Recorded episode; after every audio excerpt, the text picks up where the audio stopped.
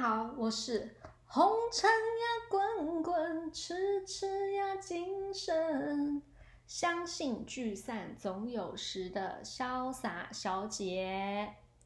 首先呢，在这边要跟大家承认一下，我觉得我上一集就是呃讲如何在职场上占有一席之地，我觉得我那一集没有讲的很好。因为现在天气啊，就是越来越热，你知道天气只要一热呢，人的思绪就很容易就不是那么的集中，我就觉得讲的不是这么的 OK。然后你知道天气一热，最大的毛病就是我会鼻塞，然后鼻塞之后，我如果对一些可能气味有点过敏的话，我就不停的打喷嚏，然后导致每天晚上我洗澡前。就是有热水蒸气蒸过之后，我才好一点，不然我都会觉得我，是不是今天我出去我得了 COVID 了，你知道吗？就是一直在这个恐惧当中。那今天要跟大家分享什么呢？其实没有什么太多的呃什么重要的事项，主要就是我一些生活的一个琐事，就是说打 COVID 的疫苗会有副作用吗？好吗？我跟大家分享一下，我自己是有去打的。我跟大家讲，呃，我我我打疫苗是我约了，呃，美国是四月十五号，是十六岁以上所有的人，你都可以去约你家附近的，只要你约得到，都可以去打。那现在目前是有两支疫苗，一个是辉瑞，然后一个是莫德纳，然后，呃，我自己是约到跟距离我大概开车二十分钟的 Safeway 里面的药局里面去打，然后是不能选你要打辉瑞还是莫德纳，就是到现场有什么你就打什么。然后要去打之前，因为我本身是一个很害怕针头的人，就是你知道，真的是焦虑了整整两天，我两天都没睡好，我都觉得非常的可怕，非常的害怕，而且。我以前在台湾就是一定要去找我，我觉得我信得过的医院或者诊所抽血。那第一次在美国你要打针，我真的是觉得很恐怖，这样，所以我真的是两整整两天都没有没有睡好觉。然后去了之后呢，就发现很快，因为嗯，你去他马上，因为你要预约嘛，那我会提前大概五分钟或十分钟前到，然后 check in 了之后到打完。然后大概是十五分钟不到吧。那打完之后，他会要求你在现场。第一季的话，他会要求你在现场休息十五呃三十分钟还是十五分钟，我有点忘了，反正就没有超过三十分钟，都没有事，他才会让你离开。然后打的过程呢，我打的是莫德纳，我跟大家分享一下。就一去他就说，哦，我今天要帮你打的是莫德纳，没得选。OK，莫德纳呢，嗯，我四个礼拜后要打第二剂。然后我马上，我四个礼拜后的哪一天哪个时段有时间，我就直接帮你约了。我就觉得好像还蛮好的，因为我就划很多小红书嘛，就会讲说，好像辉瑞的有的还约到的是第二季是要打打到四个月后还不一定约得上时间，所以我也不太知道我打那个莫德纳是好还是不好这样。但关于好，我先不讲副作用之前，我先讲一下莫德纳这只股票。OK，莫德纳这只股票去年同时大概是二零二零年的二月的时候，我在看这只股票呢，它是一股是二十八块钱不到，好，甚至还有更低是二十二块钱，我都没有动，我没有买，我买的是另外一家。好。我那一家我就不讲名字，因为他也没有真的推出疫苗。然后呢，它最高莫德纳的股价是来到一股一百八十九块钱美金。你就想，当时要是二十八块，就算它是二十八块钱，才多少钱？你买一百股两千八，现在都涨多少钱了？你拿那个获利再拿去换买现在的 Facebook，买现在的 Tesla。是不是都很棒？好啦，反正我现在没买，但是它现在跌回跌下一点点，大概是我今天刚刚看，它是大概一百六十一多块钱美金左右。那我讲一下我打了之后我自己的一个感想。其实很多人他都很喜欢在小红书上说，哦，我有什么样的副作用，我怎么样什么什么的。然后真的大家不要太恐慌，包含我我朋友跟我讲说，台湾现在有在卖那个。疫苗的保险，好像就两三百块吧。我真的觉得不用买真的，因为你疫苗这种东西，它打进去，你身体一定会有一些不适。其实你打流感也会啊，以前我打子宫颈疫苗。也会啊，我打完我整个觉得我的左手都废掉，完全施不上力。但有可能那时候年轻就是很矫情嘛，其实没那么严重，你知道吗？好，那我分享一下我打的时候呢，护士其实很细心。然后他会跟我说，他看一下我的手臂，可能我他觉得我手臂很短还是怎么样的，他说：“哎，我帮你打下面一点。”那我不太懂他为什么要帮我打下面一点，反正我当时我是整个人是你知道完全懵的，我就很害怕针头嘛，所以我就有点抖抖抖抖抖。然后他打打的时候呢，我真的很庆幸他的针头就是那种很像给 baby 打的那种针头，就细到完全没感觉他进来了，你知道吗？啊，还好他是针头。然后呢，然后打完之后就没感觉嘛。打完之后呢，他就会说：“哦，那你有什么问题要问我？”那我当然也是例行性啊。就算我已经在网络上查到很多资讯，我就说：“哦，那万一我呃打完疫苗之后我有发烧或者有点不舒服啊，那嗯什么样的药你会建议？什么样品牌的药你会建议我吃呢？”他就给我了一些建议，巴拉巴拉巴拉之类。然后讲完之后，反正我就去休息间，只有我一个人，因为他一次只能接一个人进来打。然后我就坐在那边休息，然后也没怎么样，我就走了。然后打完的当天，我也没做什么事情。然后开始晚上的时候，到隔天这一天的时间，你你就会觉得你的左边的手，因为我是选择打左边嘛，然后就开始很肿胀，然后会痛。然后当天的其实你的那个肿，它就会蔓延到左边的肩膀。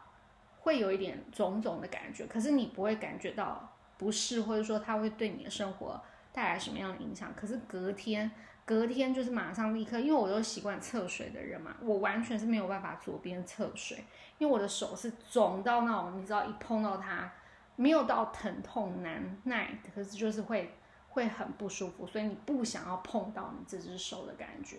大概以上就是我打了莫德纳这个第一季的。呃，我的真实的感受。然后第二季是五月二十三号的早上要去打。听说第二季每个人的感受不一样，第二季有些人就会开始有一些什么发冷啊、头痛啊。那如果我真的还有有不幸有这样的情况，我会再录 podcast 跟大家分享。好，讲完打 COVID 的这件事情呢，我想要来分享一下为什么我我我另外还要再讲一件事情，就是呢。打了这个疫苗呢，我们就是想说啊，我我就想，我打完疫苗，我马上没事，我就要立刻买机票啊，飞回台湾。然后呢，我自己本身呢是长期有在收集一些美食清单的习惯，就是我认识我的朋友都知道，他们常会收到我一些，比如说哦哪间餐厅的资讯，然后那间餐厅就会刚好是在我那个朋我分享给那个朋友他住的或者是他工作的活动范围。然后只要是我锁定是他，我就会传给他，然后我就会让他，我就请他先去试菜，好吃的呢，那我就是要去吃。那我自己本身呢，从台湾头到台湾，哎，台湾北到台湾南，我都有每个城市我喜欢吃的东西，跟我希望我想要去吃的一个清单，非常的长，非常的长，然后我就会。想，哎，我那我回去，我一定要想办法把这些东西。当然，我很爱吃，我一定要吃。然后还有新的我要吃的，我也要吃。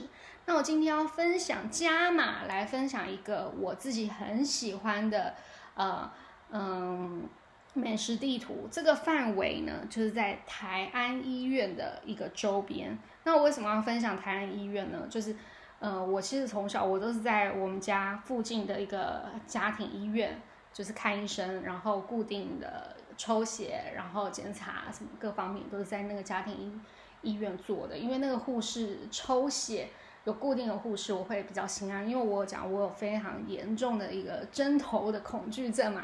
然后呢，后来因为那个 院长就是好像在我出国读书的时候他就死掉了，所以那个医院就收了。那回来之后我就。因为我还是固定要做一些身体的检查，所以我就我不知道去哪里。然后后来我是不喜欢去大医院的人，我对医院我有很莫名的一个恐惧症。然后就查查查了一下，我就去了台安医院，因为我觉得台安医院第一是离我当时住在市区的房子比较近，这是一个。然后第二个是台安医院其实不不是那么像医院，我觉得它整体的环境比较让我感觉到比较友好、跟舒适、跟自在这样。所以后来我什么科我几乎都是在台安医院挂的号，然后在里面看医生。所以啊，我习惯到了一个地方呢，我就一定要用美食来认认识这个当地，我就觉得这样才是代表你认识这个地方。OK，所以我看完医生之后呢，我就会到台医院附近去吃我喜欢吃的东西。那这边我要来分享一下我的美食地图。这个美食地图呢的范围是在复兴北路到敦化北路这之间，然后呢。中间隔的就是从八德路二段到三段这中间的一个一些我喜欢吃的一些店，我来跟大家做分享。第一个呢，就是因为我通常早上，因为我抽血检查都要空腹嘛，所以我早上都不能吃东西呢。你抽完血就会疯狂的想要赶快去觅食啊，你知道吗？然后我有两个选择，就是我做完检查，两个选择我一定要。会会二择一去吃的，第一个就是绝对不用再讲，就是珍蜜。大家知道珍蜜吗？是只要是应该是如果是电视圈的人，应该没有人不知道珍蜜，因为它就是号称是便当界的劳劳斯莱斯。我觉得这是有点夸张，因为我觉得他会觉得它是劳斯莱斯，是因为它内用它是简餐的价格嘛，所以它内用大概是一百九到两百一，我不知道它现在有没有涨价。它外带很便宜啊，就是一百一百一，还蛮正常的价格。那我要讲他们家我一定会吃的，呃，两个主菜就是第一个就是炸鸡腿，不用讲，太好吃了。第二个就是如果我就是我刚回去台湾，我就会觉得，那我在美国吃很多炸鸡，我不要吃炸鸡腿，那我就会选择油葱鸡。Oh my god，真的也是真的有够好吃的，就是很香，很。就是完全不腻，你吃完你还会觉得意犹未尽的。那我要讲，他们家连就是汤都很不随便，都很好喝。然后我自己从小到大呢，我吃荷包蛋的习惯是荷包蛋绝对不能破。我觉得那个灵魂一破，就是什么都没有了，就是它就是不好的。可是珍蜜的老板娘，她如果把蛋煎破了，我还是会很愿意吃，因为那个蛋底下。白饭之上，它还会加一点点梅干菜给你，你知道吗？那个梅干菜简直就你知道绝了。我我因为我是不吃饭的人，我从小到大我每餐我都只吃一两口饭，或者甚至不吃。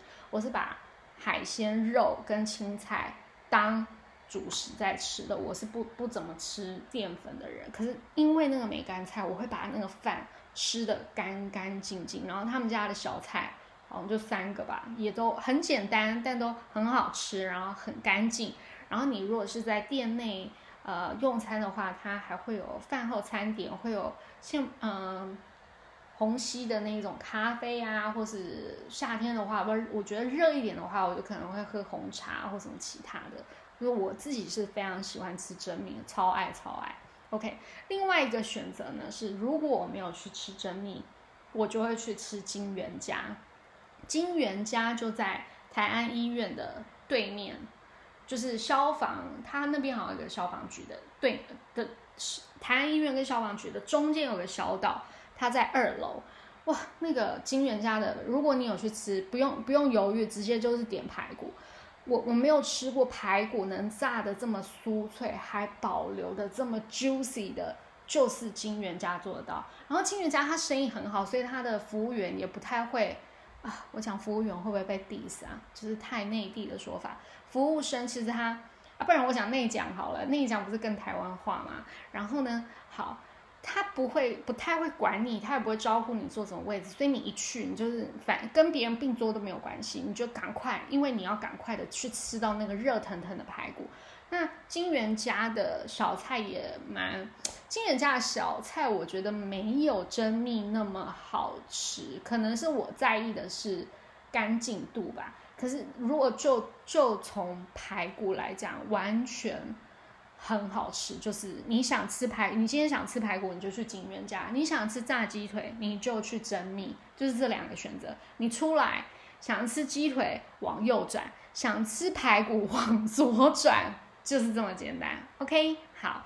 那吃完主食呢，你就会想要吃一点汤汤水水啦。我是不吃甜点的人，可是我很喜欢吃豆花啊、仙草啊，然后那个叫什么？那个叫什么？黄色的爱玉哦，我很爱吃，就这三种。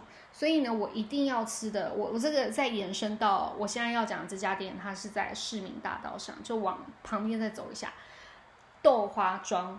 哇，那个糖那个糖水真的是绝了，因为它的糖大大部分豆花它就是加糖水嘛，可是它的糖水不是糖水，它就是直接加冰沙，它冰沙就它把糖水打成冰沙直接加在里面，爽不爽？超爽的，而且它还不会限制你，呃，比如说有些人就是啊，有些店像那个东旭粉圆，他说你加三三种料多少钱，四种料多少钱，他没有随便你加。反正他就是会，你加的种类多，他可能那个呃量就会放少一点。那更适合我这样的人啊，因为我就是什么都想吃，可是我什么东西我都只想吃一口，然后所以我就是每我什么都会加，我一定要加粉圆啊、藕泥啊，然后。嗯，看心情呢，加一些绿豆啊，然后我喜欢加一些什么荤桂之类的，反正你就随便加，它都不会限制你。而且最特别的是，它有黑豆花，你有听过黑豆花吗？白豆花大家都每每一家店只要有卖豆花，你都看过嘛？他们家是有黑豆花，所以你如果想要尝试的话，也可以试试看看。我觉得吃起来是跟 白豆花没什么差别啊，但你想试的话，我觉得也 OK。好，那另外一家糖水店是我刚跟我挚友聊天的时候，他跟我说，哎，这家要讲一下，那没什么特别，它是在你，嗯，它就在那个台安医院的旁，嗯，左边右边应该是右边吧，我有点忘记，它是叫香港永兴糖，然后主要就是卖一些香港的糖水，你知道吗？就是像龟苓膏啊、雪蛤啊等等的什么芝麻糊啊这些的。如果你刚好，因为你早上已经进食了嘛，然后你又抽完血，其实你血糖会很低，人会有点晕。你想要快速的补充，然后因为豆花庄它又要十二点才开，如果赶不上来不及，你想要赶快先补充一点糖分的话，你可以去这个永兴堂先吃一碗雪蛤。我个人很爱他们家的雪蛤或龟苓膏，龟苓膏我觉得夏天吃，在台湾夏天吃，我觉得在美国夏天吃的非常好，就是非常的解。暑很赞，这这家店我也很推荐，OK，很赞。然后另外再往下走，我要再推荐一下我个人很爱的中冷市场。我不知道那如果不是住附近，可能不太熟中文市场。可是我会熟中文市场的原因是什么呢？就是因为我大三的时候暑假实习，我是去明市实习，然后我去的时候。我跟你讲，我这个人我不是有说吗？我就是靠美食来认识我现在我正在哪里，然后这里是代我就会用美食来去代表一个地方。所以那时候每天哦，找到那个记者大哥或大姐说哦，你可以走，马上就你知道飞奔似的就跑走了。OK，然后我就去找附近有什么好吃，我就发现中冷市场那时候有一家。欲罢不能的咸水鸡，我超爱吃咸水鸡的。然后欲罢不能呢，其实你在台北的各大街头，你都会看到很多，它是连锁店。但是呢，这一家是怎么样呢？嗯，我先讲一下我为什么爱吃这一家。然后我爱吃呢，这真的很新鲜，很好吃。然后老板娘呢，一开始我们是敌对的状态，你知道吗？因为呢，我就是跟老板娘说，那时候小时候嘛，很能吃辣，我就说我要五根生辣椒。然后老板娘呛我，你知道吗？她就说，你要五根生辣椒，那我出来，那你辣椒都都给你啊，后面的人都不要吃就好啦。然后你知道我年纪小，然后性格又。嗯，又不是很讲礼仪的那样的性格，我马上就回呛他，我说你出来卖咸水鸡啊，怕人给你要辣椒啊？那你卖什么咸水鸡啊？然后我就这样呛了他之后，老板娘也二话不说，他就剪了五根，他可能觉得我讲的也有一些道理，然后剪了五根生辣椒给我。可是呢，做人就是这样，不打不相识，所以后来呢，老板娘她就叫小芬姐，我们就成为了好朋友。到我比如说。我吃嘛，我从大三开始吃，到我出国念书啊，到我回来，包含我现在回去台湾，我只要再去买，小芬姐都一定认得我，而且她一定也都知道我要的味道，就是我怕胡椒粉嘛，所以。胡椒粉要少，然后我也怕蒜头，所以蒜头也不能多。它的，然后辣椒粉我只要一点点，然后他会记得我要很多生辣椒，所以他现在会准备很多生辣椒给他的顾客们，如果有需要的话，就是可以很呃尽情的呃享用这样。小芬姐，I love you。最它最好吃的欲罢不能的咸水鸡，就只有在中文市场，好吗？你一定要来买。然后就是他现在好像身体不太好，所以他不是很常买。但是我因为我有他的那个 WeChat，所以我会问他：小姐，你今天在不在？你先帮我怎么样什么什么的。然后可能就因为有时候我会买很多，我就会标检测到门口，然后拿了我就走。小芬姐的欲罢不能现水鸡，推推推推推。那另外一个就是再往北走一点点，就是北宁路，就是跟那那一段是八德路交叉口。非常好吃的就是我跟我呃挚友都超爱吃的就是莫仔羊，莫仔羊这是它有两家，它有两家店吧，另外一家好像在是师大那边附近嘛，那一家我没吃过，我都吃北宁路的，它的。呃，红烧你一定要试，可是红烧是它是限定口味，好像是只有冬天才有，所以你冬天如果去北宁路上的莫仔羊，你一定要点红烧口味，你绝对不会后悔。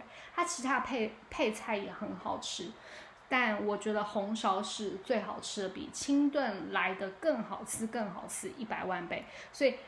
莫仔羊也是我回去台湾一定要吃的一家餐厅。然后我是有刚刚说了，我回去台湾这这个单他要买，所以我一定绝对会去吃，因为我一定要让他买单。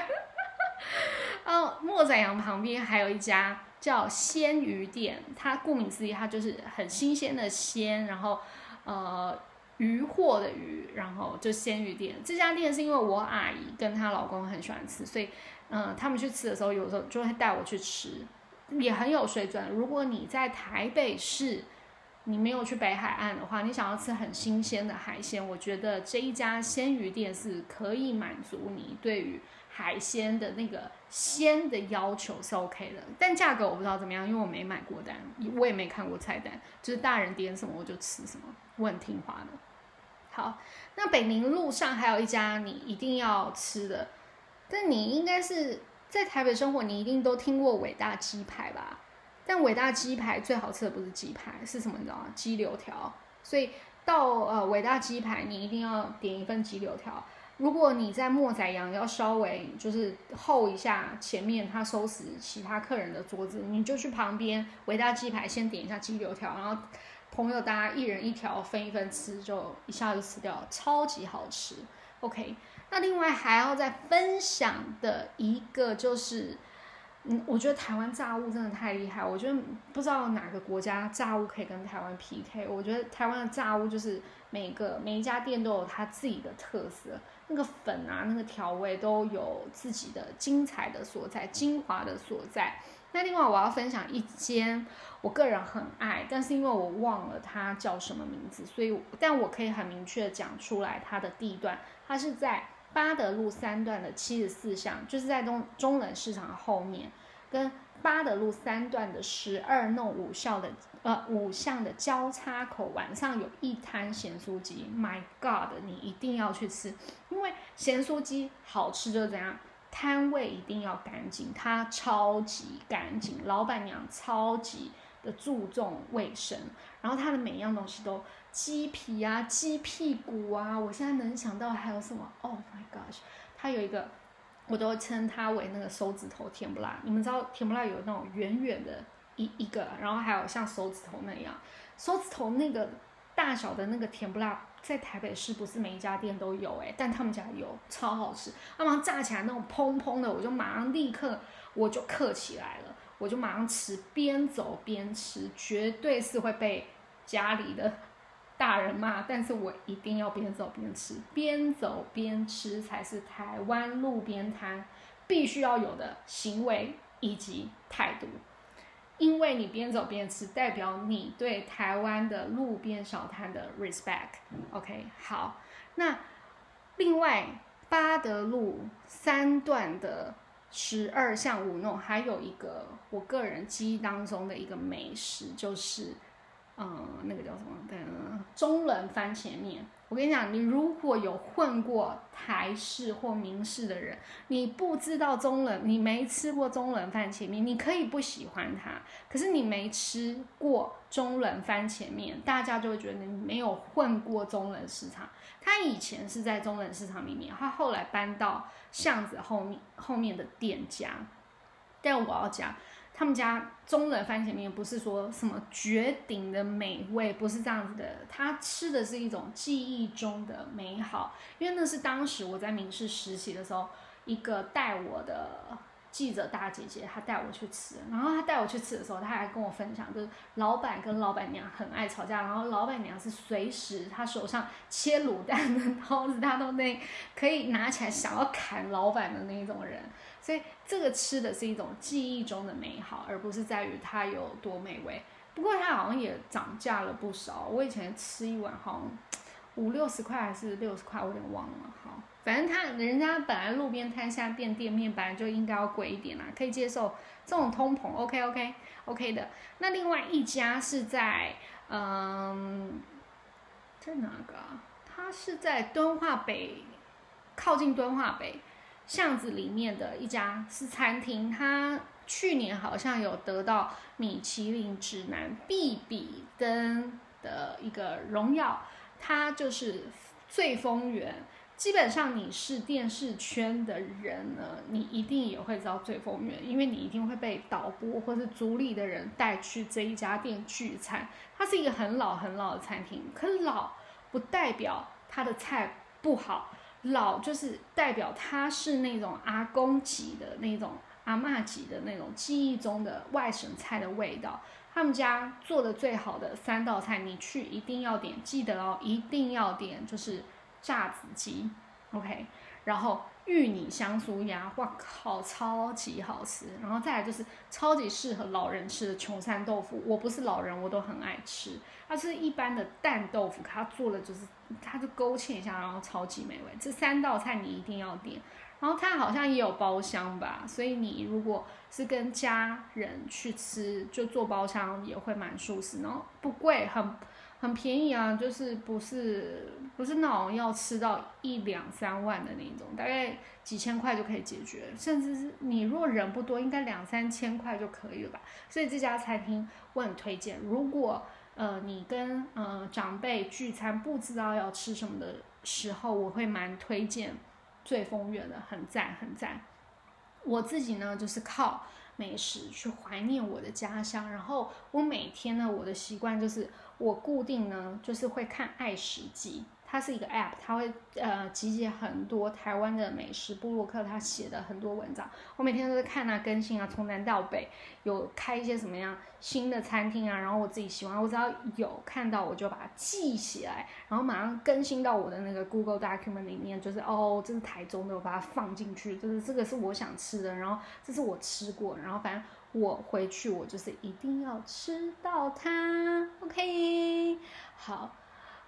台湾的美食呢，就像我现在有在我脑海里有一首歌，很能够表达我现在此时此刻的心情，我来唱给大家听。